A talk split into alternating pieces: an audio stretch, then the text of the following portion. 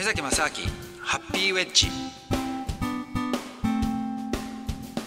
こんばんは。国際文化アナリストの目崎正明です。アシスタントのドキドキキャンプ佐藤光です。え今日は、はい。えー、総合格闘技もしくはまあどういうか総合格闘技のことについて。ど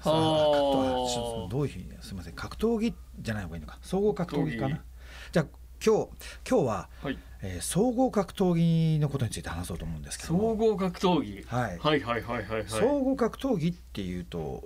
分かりますかね？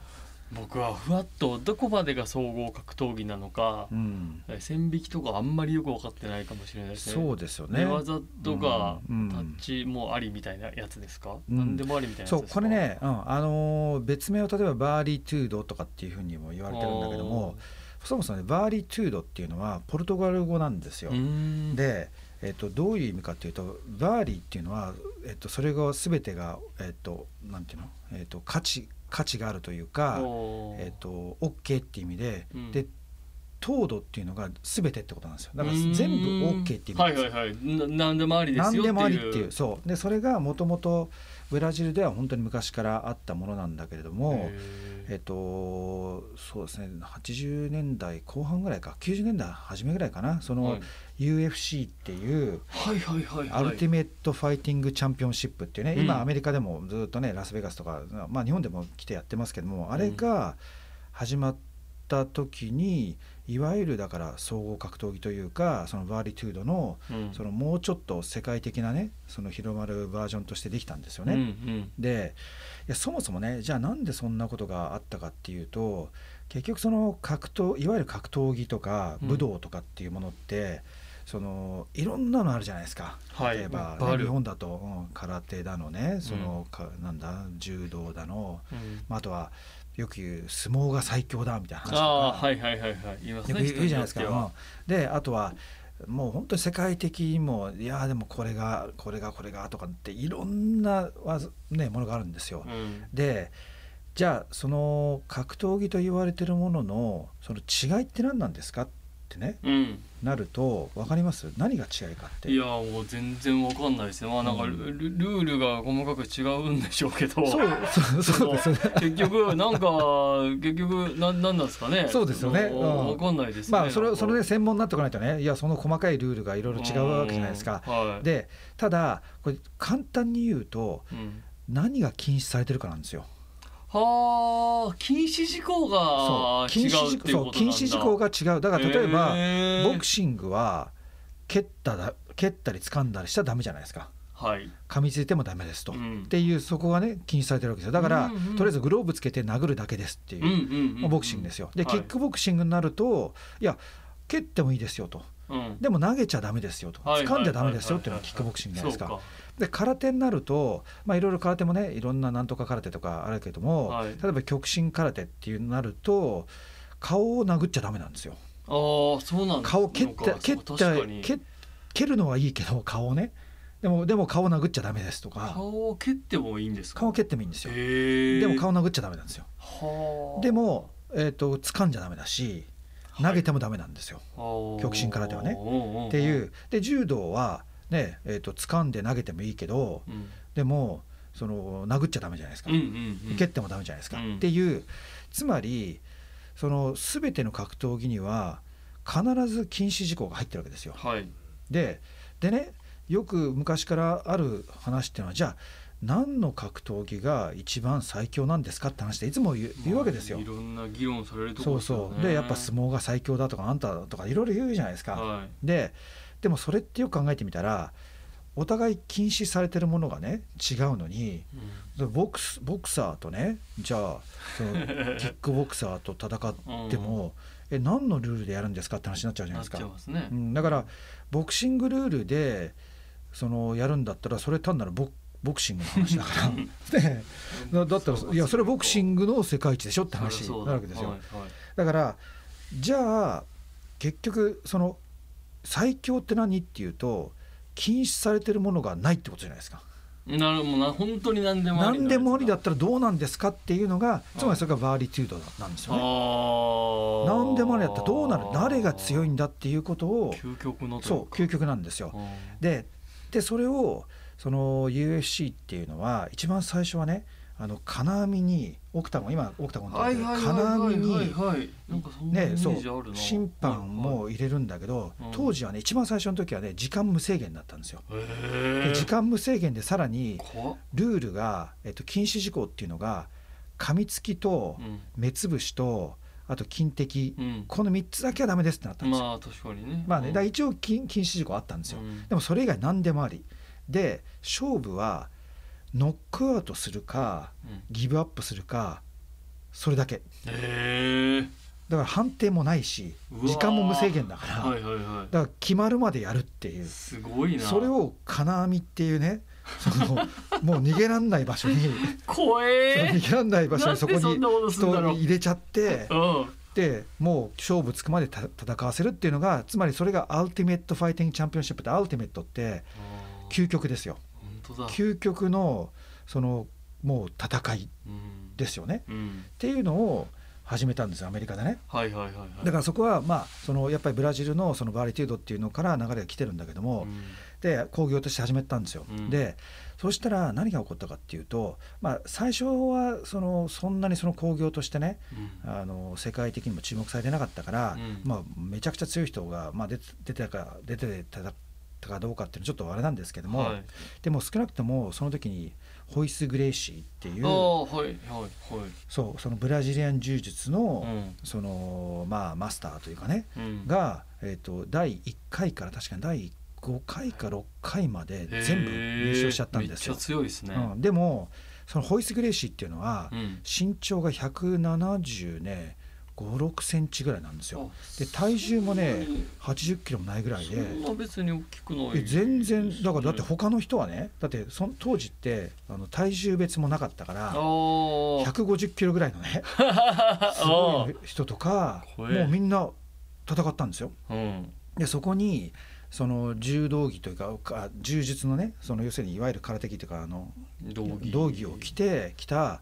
なんかあの細いねブラジル人のね、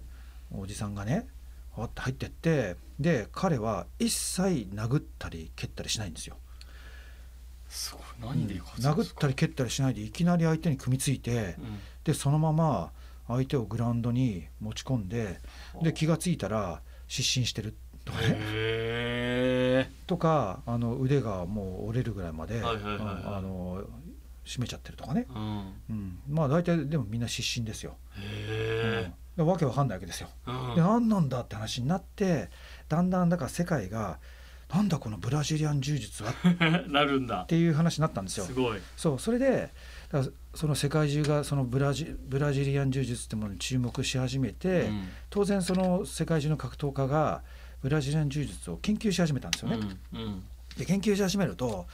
結局そのいろんな技があるわけですよ。でじゃあそのブラジリアン柔術って何なのかっていうと、うん、実はねまあブラジリアン柔術だから柔術なんですよ。うん、つまり発祥は日本なんですよね。もともとは。うん、で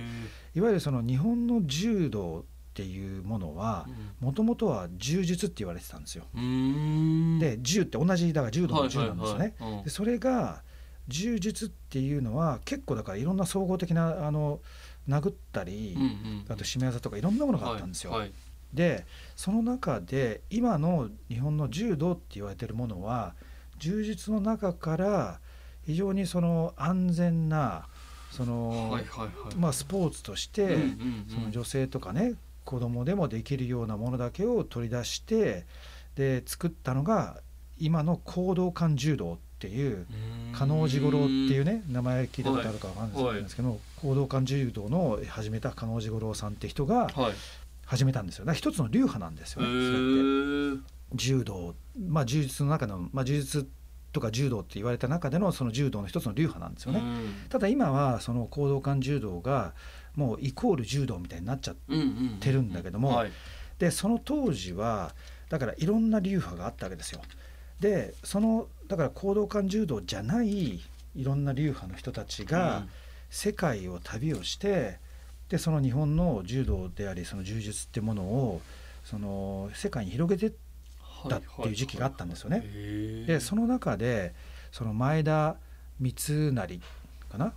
っていうコンデ・コマって言われてた、その日本人の人がブラジルに渡って、はい、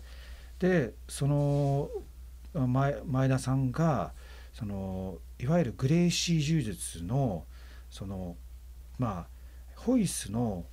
お父さんですよね、はい、お父さんとあとおじさんの、うんうんうん、あのカールソン・グレイシーっていうのがいたんだけども、はい、その人に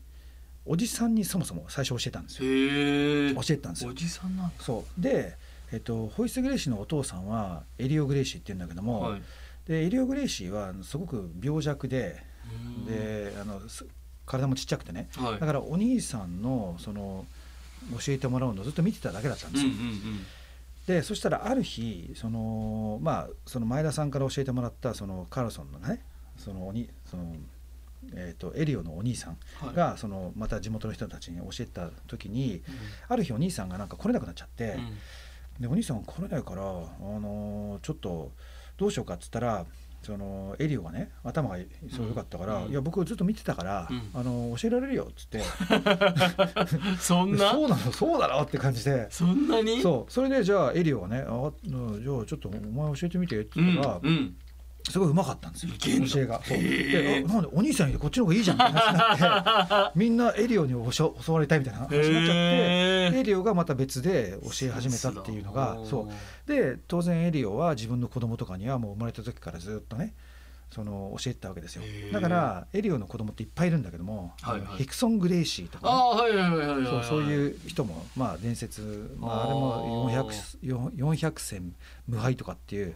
あれ嘘なんですけど。ああそうなんですか？あれはね日本のマーケティングのために作った。あそうなんですか、うん、負けたことあったんだじゃあ。いやあの負けたことはあるかどうかわかんないんだけど400戦っていうのはなんか適当適当に作ったらしいですちょっと大げさにね。キャッチをつけたんだ。そうちゃんとお前カウンカウントしてんのかみたいななるほどね。それあったらしいんだけどもまあそういうのがあって、うん、でとにかくだからそのグレイシー柔術っていうのが非常にやっぱりこう注目され始めたわけですよ。で何なんだみたいな話になって、うん、でその時にその、えー、ホイス・グレイシーがねインタビューで、はい、そのあのあなたねどうなどうやってそんなに強くなったんですかみたいな話をされるじゃないですか。うん、で言った時に彼がねいや僕の兄貴は俺の3倍強いって言い出したんですよ。誰だそのホイスの兄貴ってなんだその強いやつっていうのがそれがヒクソンだったんですよ。へえあそうなんだ。長男なんですよね。そう長男で、うん、ヒクソンが長男でもう本当に家族の中でももう本当グルみたいなね、もう見た目もなんかこうこれはちょっと違うだろうみたいな カリスマ的な人だったんですね。でそこでまたじゃあヒクソンっていうものが世界的に注目されて、うんうん、でその時にその日本で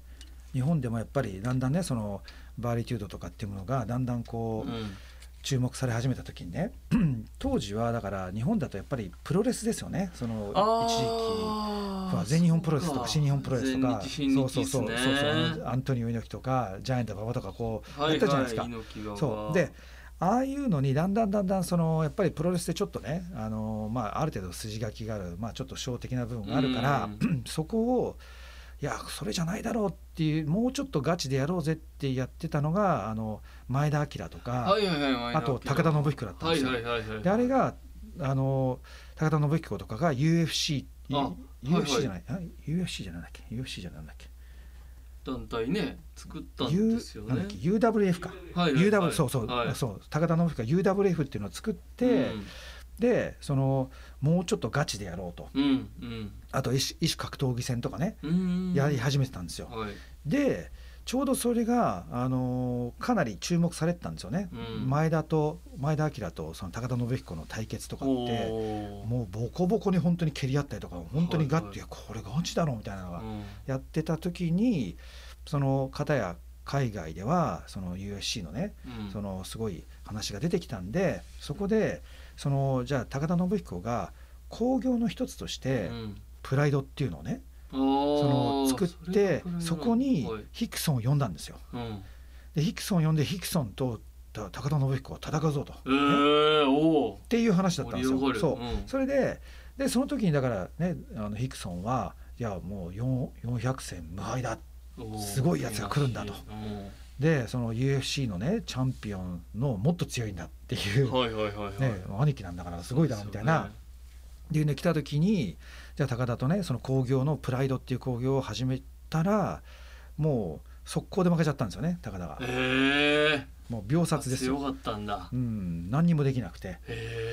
ででそれが高田がねその後3回ぐらいやったのかな2回か3回ちょっと覚えてないですけども、はい、まあでももう一回やってまた負けちゃってっていうのがあってもう何本やってもダメだったんですよね。で今度はじゃあ日本のそのじゃあプロレスとか格闘技界のねまあ一番そのスーパースターみたいに言われたじゃあ船木正勝が、はい、船木が今度じゃあヘキソンに挑戦だとかっつってそうやったんだけども、はい、もうあの失神ですよ。ダメなんだ。もうもう落とされちゃって。で失神した顔がもうなんか全国放送されちゃって。うわ、うん、でいややっぱりヒクソンすごいなって。いうことになって、はい、でだんだんやっぱり日本でもそのじゃあもっとねそのそういう UFC みたいな人たちを、うん、その呼んででそういういわゆるだから総合格闘技ってものですよね。はい、つまりそのなるべく禁止なし、うんうん、でまあまあいろいろね細かく言うとその肘打ちがあるとかないとかなんかあの、4点になった時どうのこうのとか多少あるんだけども、うん、基本はそのまあ大雑把に言うその禁止事故っていうのはほぼないっていう殴っても、はい、その投げても決め合わせでも何でもいいっていう、うん、うん、そういうねあののがだからいわゆるプライドっていう興行になったんですよね日本で。そしたらそのまあ、当時だからあと K1 っていうのもねああ K1 は僕一回だけ見に行ったことがありました。で K1 はキックボクシングなんですね基本的にはね。あれはキックボクシングなんだ。そう。だからあれはキックボクシングの特にヘビー級のすごい人たちを世界から呼んで一つの興行としてまあそれそれ盛り上がったんだけども、でもやっぱり K1 よりもやっぱプライドの方がその、ね、まあ僕は面白いと思ったんですよねどっちかっていうと。そ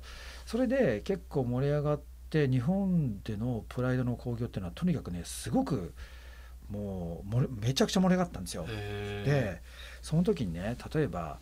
ですよねあのまあ、象徴的なのがそうだなあの柔術マジシャンって言われていた、はい、あのノゲーラアントニオ・ホドリゴ・ノゲーラっていう、はいはい、要するにだからあのまあノゲーラももともとはそのノゲーラにいた道場っていうのがアメリカンあ違うブラジリアントップチームっていうね、うん、とこなんですよ。はい、で僕実はブラジルいた時そこで練習してああそうなんですか？でそのブラブラジリアントップチームを作ったマリオ・スペーヒーっていう人がいるんですけども、はい、マリオ・スペーヒーっていうのは初めてグレイシーに一本勝ちしたっていう。ええー、あそんな伝説の人がいるんだ。伝説の人なんですよ。すげえでそれがまあいわゆるだからノゲーラの師匠みたいな感じなんだけどもでそこの人たちがだからまあだからいわゆるもう柔術界でももう頂点に君臨するね、うんうん、そのノゲーラですよ。はい、でそれがプライドの興行で来てで相手が誰だったかっていうとボブ・サップですよ。あボブ・サップ、ボブ・サップっていうのはもう格闘技経験ほぼゼロ。うんうんうん、だってアメフトの選手ですから、はいはいはいはい、ね、アメフトのもう体はでかいけど身体能力がめちゃくちゃすごいで、えー、と確か体重が150キロぐらいあって でも体脂肪率がなんか数パーセントみたいなもう本当筋肉バカですよね。はいはいはい、でもう筋肉のお化けみたいなね、うん、人たち。でが片やでももう柔術マジシャン千の技を持つ男っていうもう世界のトップに君臨する、ね、柔術のがこのね筋肉ゴリラと戦ったらどうなるんだって。でも事前からね格闘技の人から考えるといやそんな話になんねえだろってなるじゃないですか、うん、そうしたら試合になったらノゲラがめちゃくちゃ苦戦したんですよ。全然技決まんなくて。やっぱ強いから力が強いからもうね組めないとボブ・サップの腕がもうね強すぎちゃって。腕締めようと思ってももうねうわって上げられちゃってね。そうもうだ結局力なんですよ。もう力強すぎちゃって全然決めらんなくてノゲラボコボコになって。で結構危なかったんですよね、はいはいはいはい、でただ試合は最終的にはギリギリでノゲラ最後勝つんだけどもでもねもうそこのまあそれも感動的なんですけどね。その最後ノゲラ勝つって。だけどそこに行く過程がねすごいですよ。もうボブサップ。でこれもねあの僕はそのブラジリアントップチームでちょっと練習した時に、はい、やっぱりそのコーチとかね聞いたんですよ。でまあ僕もそんなにブラジルジアン柔術の経験はその中、まあ、ずっと僕は打撃をやってたから、うん、やっぱり感化されてやっぱブラジリアン柔術を習わなきゃいけないとかつってやってたんだけども はい、そしたらえっと周りにいる人たちっていうのはその練習してしてるね人たちっていうのは、うん、僕はもう当時35歳とか6歳とかなんかもう結構だから年齢的にはもうだいぶ上ですよ、はい、おじさんですよ。うん、でさらに体重も多分僕は80キロないぐらいで、うん、だったんでもうね一番軽量級なんですよ。その辺見ると。で。で周りの人たちっていうのは僕のそのそに桃ぐらいの太さのある手の人たちとか それに100キロオーバーの人たちがいっぱいいてでさらにそれが二十歳ぐらいの人たちばっかりですよ。そう、でそういう人たちとねそのブラジリアン柔術のそのなんかこういろいろスパーリングとかやるわけですよ。はい、で上に乗っかられちゃったりとかなんとかあった時にもうどうしようもないんですよね。相手が相手が120キロぐらいの人とやったら動けないじゃないですか。うんでコーチに「いやこれどうやったらいいんですかね? 」って聞いたんですよ、そしたら「うん。うん無理だね」とか。あ無理なんだ。無理無理ですか？みたいな。だからその彼からするといや昔はねその技術的な差がめちゃくちゃあればそれは体重差っていうのもある程度はひっくり返したけどある程度のお互いの技術が出てきちゃうと、うんうん、もうこれだけ体重差あると無理だ。なんだ、だから実は最近は結局体重別なんですよ全部。体重別で戦わないとど、まあ、ボクシングは昔からそうですけどそうやっぱりあの総合格闘技も体重別でねそのこうランランクじゃないなんだ、うん、あのけないと無理なんだ、うん、そうそうその階級っていうのはねやっぱやんないとダメだっていう。ただそのノゲーラとボブ・サップっていうのはもう無差別級だから、うん、ノゲーラ多分100ちょいぐらいででもボブボブサップがねその150キロぐらいだともう話になるわけですよ。そうなんですね。っていうね一つの象徴的だったんですけど、はいはいはいはい、でその後にやっぱりそのプライドがやっぱ盛り上がったのは、はい、あれですよ。あの日本の今度ね桜庭。ああ桜庭ね。はいはいはいはい。桜庭がその今度ねそのグレイシーの、ホイス・グレイシーですよ、うん、そのもう UFC で6連覇してる、伝説のね、うん、そのホイスを連れてきて、うん、でその戦ったんですよね。はい、であ実はねその前に、えーと、確か桜庭が何人かそのグレイシーってとにかくあの兄弟がとか親戚がいっぱいいるから、はい、なんとかグレイシーっていっぱいいるんですよ。で何人か、えーと、グレイシーってやって桜庭が勝ってるんですよ。それでじゃあねグレイシーハンターだみたいなことを言われていてでじゃあ今度はもうねホイスだって話になって、うんうん、でホイスが来たんですよね。でその時にホイスがもうねいろいろそのルールをね自分が負けないようになんか時間をねそのじゃあ無差、まあ、無制限にするんだとか、うん、無制限ですよ、無制限ラウンドでとかあと結局その判定はなしだとかね、だから結局それもまあ、ある意味自分に有利な、はい、そのルールにどんどんやってったんだけど桜庭が「もう OKOK」って全部 OK ってえー、自信あるんだ。でやったんですよ、はい、そうしたらもう桜庭がやっぱりむちゃくちゃ強くて最後何ラウンドまでいったか覚えてないけどかなりねもうなんかすごい長いラウンドになって、はい、で一番最後はもうねホイスが「いやこれ以上やると俺はノックアウトするからもうダメだ」って言ってでそのグレイシー側のそのコーナーからタオル投入で TKO ですよね。で桜は勝ったんですよ。すごい。だもうそこはもうすごいむちゃくちゃ盛り上がった時ですよね。そのプライドがね。だからそういうのがあったんだけども結局ねそのプライドもねまあなんか黒いあの関係がどうのこうのみたいな話になって、はいはい、で民放でフジテレビとの契約が切られちゃったんですよね。でだから一切そのまあ民放でやらなくなっちゃったからそか。これね一気に日本でそのそそのバーリティドっていうか総合格闘技の人気がねもうなくなっちゃったんですよ。まあそうかテレビがないと。だからでもねその当時は結局プライドが全盛期の時っていうのは、うん、もうね世界中からプライドにプライドで戦ってる人たちっていうのは一番強い人たちだったんですよ。UFC よりも。UFC のチャンピオンとかプライドに来て負けちゃったりとかしてるから、うん、だからで僕がブラジルにいた時もやっぱみんなもう日本に行きたいってみんな言ったんですよ。プライドで出たいと。そうそうそうそうそう、うん、マリオ・スペイヒーとかねその伝説の人とかもね、はいはい、もうもう日本に何十回も行ってるとかっつって。でとにかくその若い選手とかももういつかはね俺は日本に行って戦いたいんだってみんな言ってた状況だったんですよ。それが結局日本の興行なくなっちゃったから、うん、もうそのそれが全部一気に UFC に行ったんですよだから今はもう完全に UFC っていうのがもう世界にトップクラス、はいまあ、いろいろ今他の、あのー、なんていうの興行っていうのはいくつか出てきてるんだけども、でもやっぱり UFC がもう完全に頂点ですよね。そうなんだでラスベガスとかねああいうとこを中心にしてもとにかく一大興行になっちゃって、うん、もう今だから UFC のそのチャンピオンとかなったらもう何十億とかって稼げるすごい話になっちゃったんですよね。でもその間日本だとそれがね総合格闘技がこう下火になっちゃったから、ってなったのが最近はやっぱりあれですよね。あのまたちょっと復活してきてね。あなるほど。格闘技熱が。そうですね、はい、あのなんか朝倉未来とか。ああ朝倉未来さんは YouTube でねいろいろ面白い動画上げてますよね。そうそうそうそうなんかもともとはねなんかあの不良になんか喧嘩売ってみたいな。感じでガチでやっていくみたいなんでじゃあちょっとスパーリングやろうぜなんつってみたいな、まあそういう動画から始まってね。どうしたね、うん、だけど、まあ、あと朝倉兄弟ですよね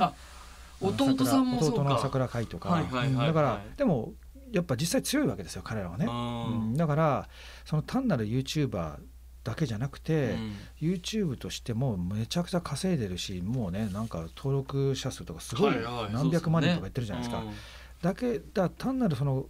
なんていうのエンターテインメントだけじゃなくて実際も結構強いんだっていう。それはすごいことですね。それで結構やっぱりねいろんな人がその総合格闘技をねまた日本でもやっぱ見見始めたっていうのがあって、はいはいはい、結構また最近ね盛り上がってるだけじゃなくてプラスやっぱりじゃあ BUFC ってまたね日本なんかまあもともと世界ではすごく注目はされてたけども、はいはいはい、それがまた注目され始めてるっていう状況ですよね。梅崎さんなんか好きな選手は今いるんですか？注目してる選手というか。そうですね。うんそうだな。まああの日本人でねやっぱり、うん、あのほら堀口恭司さん、ね、はいはいはい、選手とか、やっぱりあのすごい頑張ってねまあ、この間はちょっと負けちゃったんだけども、うんうん、やっぱりあの日本人で UFC に挑戦してってチャンピオンにもしかしてねなれるかもしれないぐらいのとこっていうのはやっぱりあもうなんかね、まあ、注目してますよね。あとはやっぱなんだかんだ言って朝倉未来とかね朝倉海とかはねなんか僕結構好きですけどね。見ちゃいますよね。そうそうそう。結局そのなんだろうな。なんか単なるその格闘技だけじゃなく非常にそのなんていうかねいろんなことをやってるじゃないですか、うん、でなんかすごく頭のいい人たちだと思うしだからいろんな意味でその注目はねしてますよね。那須川天心はやっぱ強いですか？ああだから彼はほらキックボクシングじゃないですかもともとね。うん。だからこの間もねそう那須川天心とあと武のね、はい、あの試合僕ね思わずあのペーパービューで買って見ちゃいましたけど。うんだけどやっぱまあキックボクシングやっぱ強いですよねめちゃくちゃね。だから今今度ボクシングに転向するって言ってるけどまあそこそこいくと思いますよね。ねまだ全然あと若いですよ。あこっからまだ強くなる。うん、若いからだから全然まあボクシングでも世界レベルにいけんじゃないですかね。でもこれもね結構だからじゃあなんでその那須川天心がボクシングに行くかっていうと、はい、やっぱねお金の問題あると思うんですよ。うん、だってキックボクシングで世界チャンピオンとかなるのと。うんボクシングで世界チャンピオンになると稼げる金がねもうもうねもう2桁ぐらい違いますよね下手すと、うん、だから結局だって今のメイウェザーとかね、うん、あん。なのだって1回興行って何百億とかもらっちゃってするわけですよ、うん、まああれはメイウェザーはちょっと別別格ですけども、そんなものだってねだってキックボクシングだけどまあこの間の那須川天心と、うんうん、そのタケルっていうあのぐらいのね注目されたってなると多分それはね億単位でもしかしてもらえたかもしれないけど、うん、もう別格じゃないですか、うん、普通にじゃあなんかキックボクシングのチャンピオンぐらいだとそんなねあと例えば日本の日本全日本チャンピオンぐらいだともうほぼ食っていけないぐらいですよね。うん、だからそれが結局その特に例えば UFC とかっていうのは、はい、そのもう本当にその例えばアメリカのそのなんていうのかなえーと、リアリティショー番組とかも始めて、うん。はい、その UFC の人たちにさなんていうの？UFC に挑戦する若い人たちを集めて、うんうん、でその人たちがだんだんこう その選手になっていく過程とかをずっとや,、やってたりとか。面白いですね、だそういうのがあってファンもどんどんどんどん増えていくし、うん、であと実際にすごい強い人たちも出てくるからっていうんでもう本当に一大興行になってねすごい、あのー、もう世界に今頂頂点に君臨してるわけですよ。である意味ボクシングもそうじゃないですか、うん、世界的な興行になってるっていう。だから、本来だったらまあねキックボクシングがそこまであればいいんだけどやっぱそこじゃないから、うん、っていうことですよね。だからやっぱそこのお金の部分ってやっぱ大きいと思いますけどね。ただだからそこもその今までみたいに民放でやっていくっていうことじゃなくてその前回のねその那須川天心とその武の試合ってもともとあれもねフジテレビで放映する予定だったものがちょっといろいろなんか問題があったみたいでで放映されなかったんですよ。それが結局ペーパービューになったから、結果として多分そっちの方が稼いでると思うんですよね。売り上げはそっちの方が上がってるんだ。うん、だってそうじゃないですか。まあそうですよね。僕らも本当見たいのあったらそのお金を払うっていうことに当然なるじゃないですか。もうなりますね。今はそれお金払わなくてもなんか探せば出てきちゃうって思ってから払わないだけだって。でもやっぱ見たいってなったらそれはね。いや確かに。だってコンサートとか行ったらこんなのね何千円とか普通に払うわけじゃないですか。居酒屋行ったって金払うんだから。だからまだ日本ではそういう自分のペーパービューで金払うっていう習慣がないだけで、こんなのでも他にオプションがなかったら絶対やりますよ、それは、確かに、うん、だから時間の問題で根付くと思うからこのペーパービューっていうのが本当に根付いた時にやっぱそれによる興行の大きさってものによってじゃあ選手の層とかそういうのも変わってくると、その全体の興行っていうのは全然変わってくると思いますけどね。じゃあうまくここが回り続けて定着したらまたね選手の方にも還元されて、うん、そうですね、うん、どんどん強い選手が出てくるかもしれない、今のだからほらあのサッカーとかもね結局めちゃくちゃ稼げるっていう夢があるっていうのがあるから、ね、みんなサッカー選手になろうとかプロ野球選手になろうとかね、大谷みたいになろうとかなるわけじゃないですか、はい、同じようなこと形には全然なれなることは可能だと思いますけどね。なるほど、はい。さあということでございまして今月は格闘技についてお話を聞いてみましたけども確かにあと格闘技は生で見るのもねちょっとすごそうなんで、うんそういや生でね全然違いますよ。やっぱりそうです、ね、あの生で見るとね選手のね疲れ具合とか息遣いとかそういうのがねすっげえわかるんですよ。だからもうねいやちょっと無理じゃない？みたいな伝わってくるんですよ。もう疲れちゃっていやもう痛いよみたいな。だけど画面に見てるとねそれが伝わんないからもう何お前休んでんだよみたいなお前のもっと殴れよとっていうね全然違いますそこがね、うん、だからできれば生で見た方がいいと思いますけど、ね、どんどんねお客さんが入るような感じの空気になっていくとね、はい、よりいいかなという感じもありつつございました、はい、ということで、えー、格闘技の素敵なお話を今月伺いましたということでお相手はアシスタントドキドキキャンプ里見太郎と目崎正明でした。さよなら。目崎正明ハッピーウェッジ